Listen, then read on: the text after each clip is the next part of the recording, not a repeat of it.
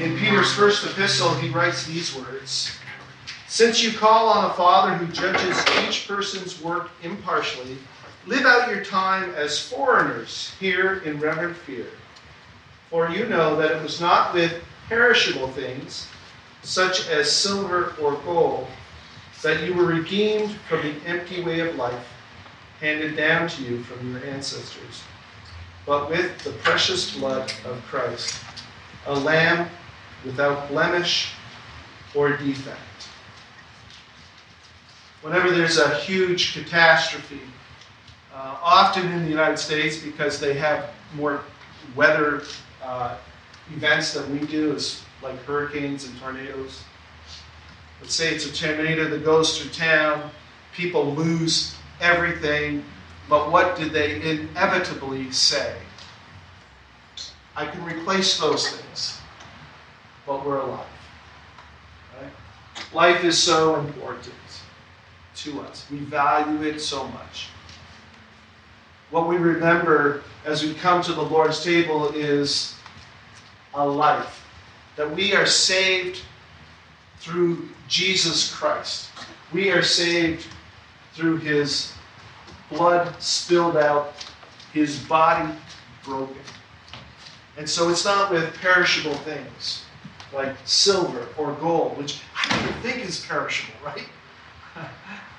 but Scripture says silver and gold is perishable. I think of those things as, you know, highest value because they don't perish, but even they perish. We have been saved because Christ gave his life for us. And so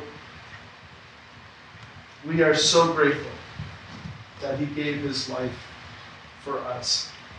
He did everything he possibly could do to bring us back to him. He loves us that much and is willing to forgive us that much. Let's give thanks. Dear Heavenly Father, thank you for this meal of remembrance. It remembers and reminds us of that plan for redemption was not a purchase made with perishable things, but was a purchase that was made with blood. That Christ gave his life so that we could have freedom, that we could have life. And we could have life to the full. And we are so grateful for this wonderful gift that we've received.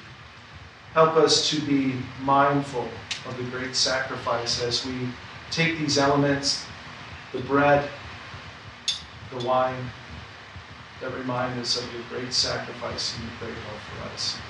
We just want to thank you in Jesus' name. Amen.